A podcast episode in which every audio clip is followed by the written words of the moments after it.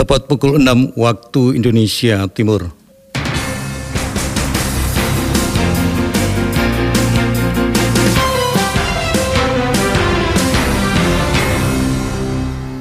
Radio Republik Indonesia Fak-Fak menyampaikan warta berita daerah. Kalau dari sini Kaimana cuma 300 sekian lah ya. Terus Kaimana Timika cuma 300 sekian. Kalau saya mendengar sampai Ambon tuh tidak lebih dari satu juta. Sampai lebih tidak. Nggak salah 330 dari sini Amahai 370 sampai Ambon. Jadi sekarang itu per 1 Juli tahun 2020 kita tidak boleh lagi menerbitkan blanko yang menggunakan security printing. Sehingga prinsipnya Dukcapil, Dukcapil Go Digital.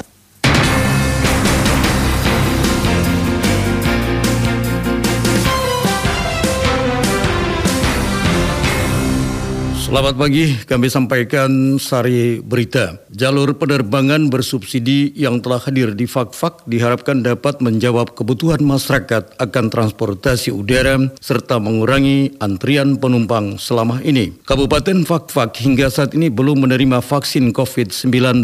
Rencana pendistribusian logistik masih menunggu informasi dari Dinas Kesehatan Provinsi Papua Barat. Itulah berita utama untuk edisi hari ini selengkapnya bersama saya, Emsen Lamonca.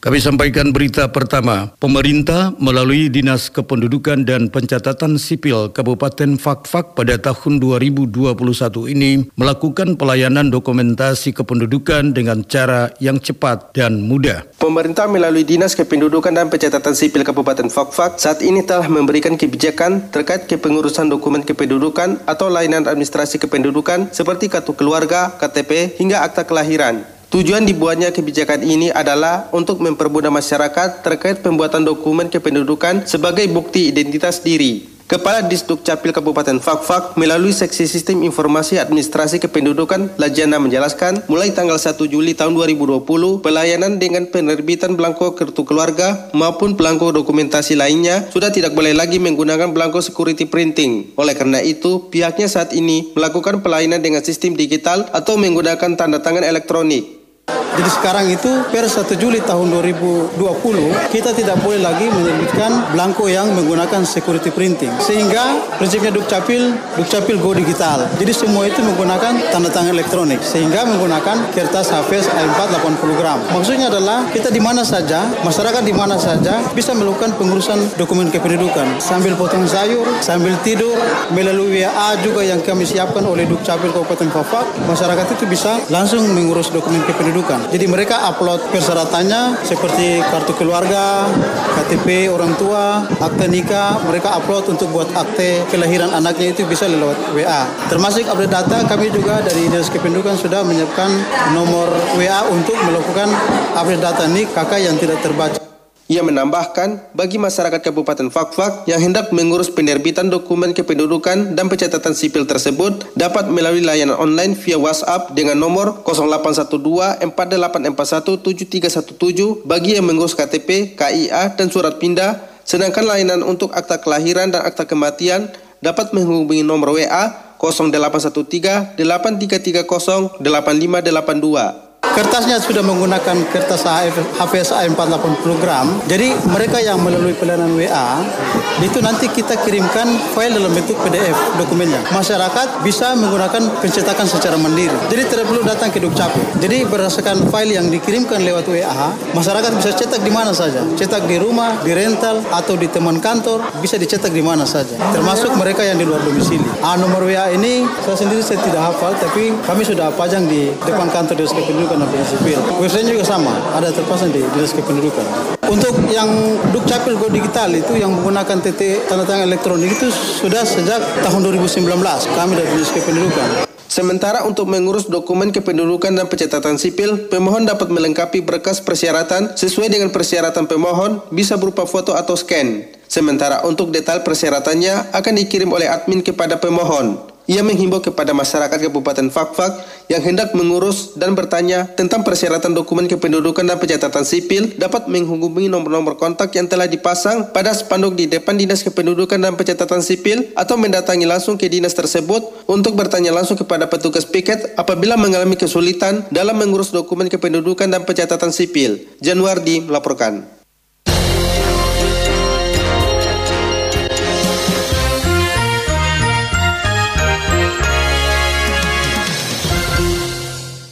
Jalur penerbangan bersubsidi yang telah hadir di Fakfak diharapkan dapat menjawab kebutuhan masyarakat akan transportasi udara serta mengurangi antrian penumpang selama ini. Berikut laporan selengkapnya. Saudara pemerintah Republik Indonesia saat ini telah mensubsidi rute penerbangan perintis untuk angkutan udara di Bandara Torea Kabupaten Fakfak. Harga tiket pesawatnya pun jauh lebih murah dari pesawat komersial biasa. Subsidi angkutan udara itu menggunakan tipe pesawat Twin Otter DHC 6PA berkapasitas 19 penumpang melayani dua rute dengan satu kali penerbangan dalam seminggu. Sukarjo selaku Kepala Bandara Torea Fakfak mengungkapkan PT Semua Aviasi Mandiri ditetapkan sebagai perusahaan yang melayani melayani rute perintis meliputi rute Timika, Kaimana, dan Fakfak pulang pergi, serta rute kedua adalah Langgur, Ambon, Amahai, dan Fakfak pulang pergi. Ya Alhamdulillah kami tahun ini mendapat dua rute, yaitu rute Timika, Kaimana, Fakfak, Fakfak, Kaimana, Timika. Terus rute kedua adalah Langgur,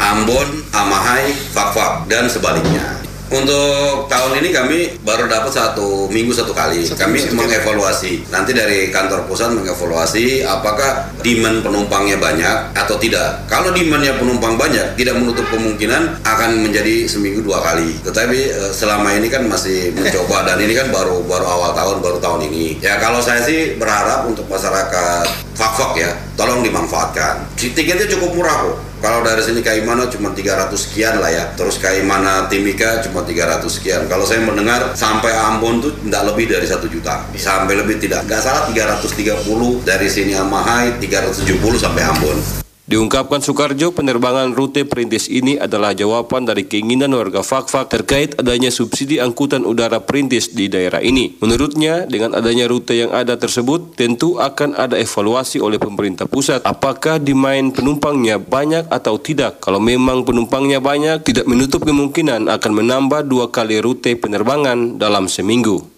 Kami kan pengen mencoba membuka isolasi atau membuka alternatif lain yang selama ini banyak antrian penumpang di Wings ya, Wings yang ke Sorong. Kami mencoba alternatif lain. Mungkin dengan adanya perintis itu bisa memecah kebutuhan-kebutuhan di sini. Ya kami datang ke sini berusaha, berusaha membantu masyarakat fak-fak ya dari kebutuhan-kebutuhan lain dan kami pun berharap bahwa adanya penambahan-penambahan rute lain yang menggunakan subsidi angkutan udara perintis. Cuman syaratnya dari Bupati harus harus meminta ke kantor pusat. Hanya secara surat nanti kami yang membantu mendobrak ke sana.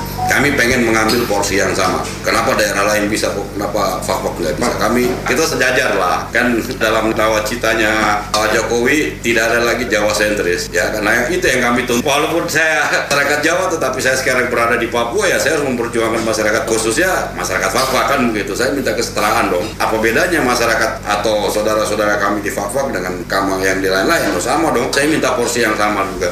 Jalur penerbangan bersubsidi ini merupakan bagian terpenting untuk membuka alternatif lain karena dengan adanya penerbangan tersebut, keterbatasan yang mengakibatkan banyaknya antrian penumpang pesawat bagi warga Fakfak bisa berkurang atau teratasi. Semoga saja ke depan ada penambahan subsidi angkutan udara perintis dengan rute yang lain pula. Niko Aflobun melaporkan.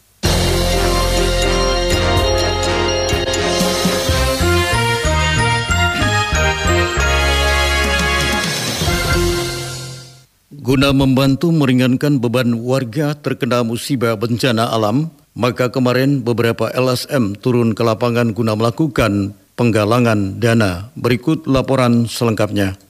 Saudara, tahun 2021 di Indonesia telah diawali dengan berbagai peristiwa duka yang mendalam. Bagaimana tidak?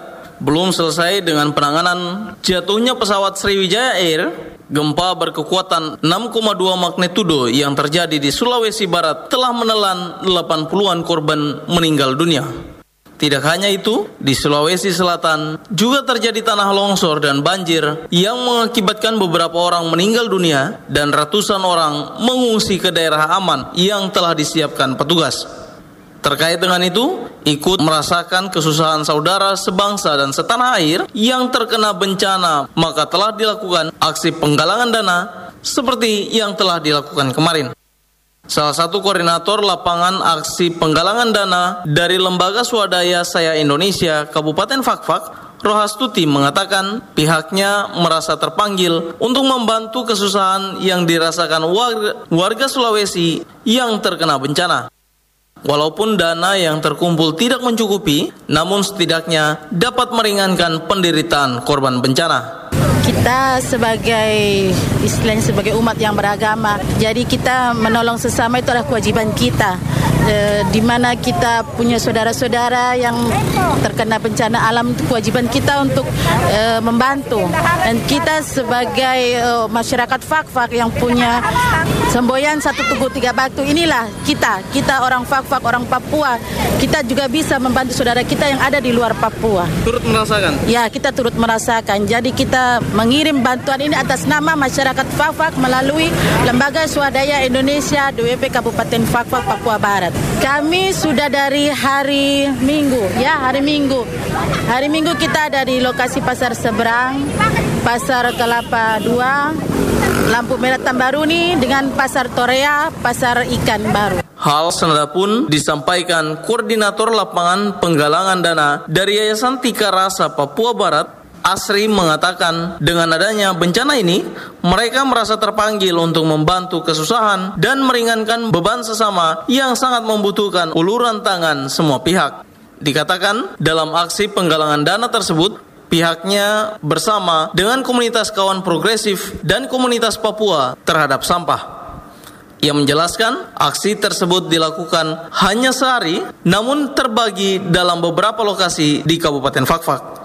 Ya, ini adalah aksi sosial yang dilakukan oleh Yayasan Tika Rasa Papua Barat bersama-sama dengan uh, komunitas kawan progresif dan uh, komunitas uh, Papua Terada Sampah yang ada di Kabupaten Fafak merasa terpanggil sebenarnya dengan kondisi saudara-saudara kita yang ada di Sulawesi Barat maupun Kalimantan Selatan yang saat ini lagi terkena bencana alam. Uh, oleh karena itu kita selaku manusia biasa yang punya kepedulian terhadap kondisi yang ada ya sudah barang tentu pasti ya, merasa terpanggil bagaimana supaya saudara-saudara kita yang ada di sana yang terkena bencana alam ini bisa mendapat uluran tangan dari saudara-saudara kita yang ada di Papua Barat khususnya yang ada di Kabupaten Fafak. Ini akan disalurkan seperti apa nih? Kita sudah lakukan komunikasi sebelum kita lakukan aksi sosial ini. Kita sudah lakukan komunikasi dengan pihak pemerintah daerah di Kalimantan Selatan maupun yang ada di Sulawesi Barat terkait dengan eh, apa namanya penyaluran dana ini kita mereka sudah berikan mekanismenya. Jadi ada rekening yang mereka sudah kasih, kemudian kita tinggal uh, salurkan di sana melalui pembina kita yang ada di yayasan maupun teman-teman yang ada di komunitas progresif dan Papua Terada Sampah. Dengan adanya penggalangan dana yang dilakukan, maka semua pihak mengharapkan bantuan ini dapat tersalurkan tepat waktu guna meringankan beban warga yang telah mendapat musibah bencana alam tersebut. Budi Rasidi melaporkan.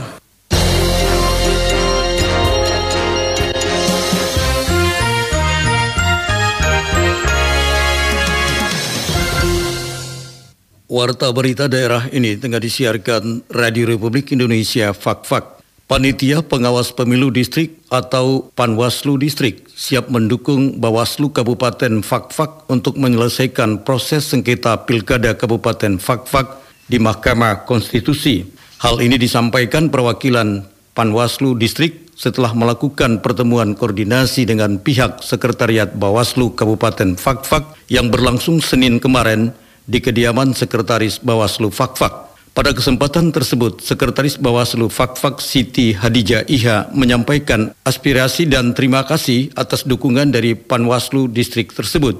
Diungkapkan, saat ini ketiga komisioner Bawaslu Kabupaten Fakfak sedang berada di Jakarta untuk mengikuti proses sengketa pilkada di Mahkamah Konstitusi. Pada kesempatan yang sama, Ketua Panwaslu Distrik Kramomongga Kasparina Tanggahma menegaskan komitmennya untuk mendukung Bawaslu dalam menyelesaikan sengketa pilkada Kabupaten Fakfak di Mahkamah Konstitusi. Menurutnya, hak mereka telah diterima, maka sudah sepatutnya menyelesaikan semua tugas kewajiban Panwas Distrik. Kasparina Tanggama berharap Panwas Distrik harus tetap semangat dan energik dalam kerja sehingga bisa mengatasi provokasi dan intervensi kepentingan apa pun serta tetap menjaga integritas Panwas Distrik. Hal senada juga disampaikan Martin Singgir, Ketua Panwaslu Distrik Fakfak Timur. Diungkapkan hak-hak Panwaslu Distrik bulan Desember telah dibayarkan pada Jumat 15 Januari 2021. Dengan demikian, sudah menjadi tugas dan kewajiban Panwaslu Distrik melakukan kerja serta mengawal Bawaslu Fakfak dalam proses PHP di Mahkamah Konstitusi sehingga masa waktu berakhir sesuai SK yakni akhir bulan Januari 2021. Sebelumnya, Bawaslu Kabupaten Fakfak digoyang masalah belum terselesainya gaji Panwaslu Distrik untuk bulan Desember 2020. Bahkan masalah ini tembus dinding DPRD Kabupaten Fakfak namun telah diselesaikan pada tanggal 15 Januari 2021 yang lalu. Anda masih mendengarkan RRI Radio Tangga Bencana COVID-19. Saudara, hingga saat ini Kabupaten Fakfak belum menerima vaksin COVID-19. Rencana pendistribusian logistik masih menunggu informasi dari Dinas Kesehatan Provinsi Papua Barat. Sambil menunggu vaksin tiba di Kabupaten Fakfak, sosialisasi dan koordinasi terus dilakukan oleh instansi terkait guna sukses pelaksanaan vaksinasi COVID-19 di daerah ini. Selengkapnya mengenai hal tersebut, reporter Niko Aflaubun mewawancarai Kepala Dinas Kesehatan Kabupaten Fakfak, Gondo Suprapto. Baik Pak Gondo Suprapto selaku Kepala Dinas Kesehatan Kabupaten Fakfak kaitan dengan program vaksinasi COVID-19 yang telah dicanangkan oleh pemerintah dan untuk Kabupaten Fakfak eh, pelaksanaannya seperti apa mekanismenya Pak? Baik, terima kasih. Jadi terkait dengan vaksinasi nasional COVID-19 di Kabupaten Pakpak sesuai dengan jadwal akan dimulai beberapa tahap. Beberapa tahap itu yaitu tahap pertama dengan waktu pelaksanaan Januari sampai dengan April 2021 dengan sasaran vaksinasi COVID-19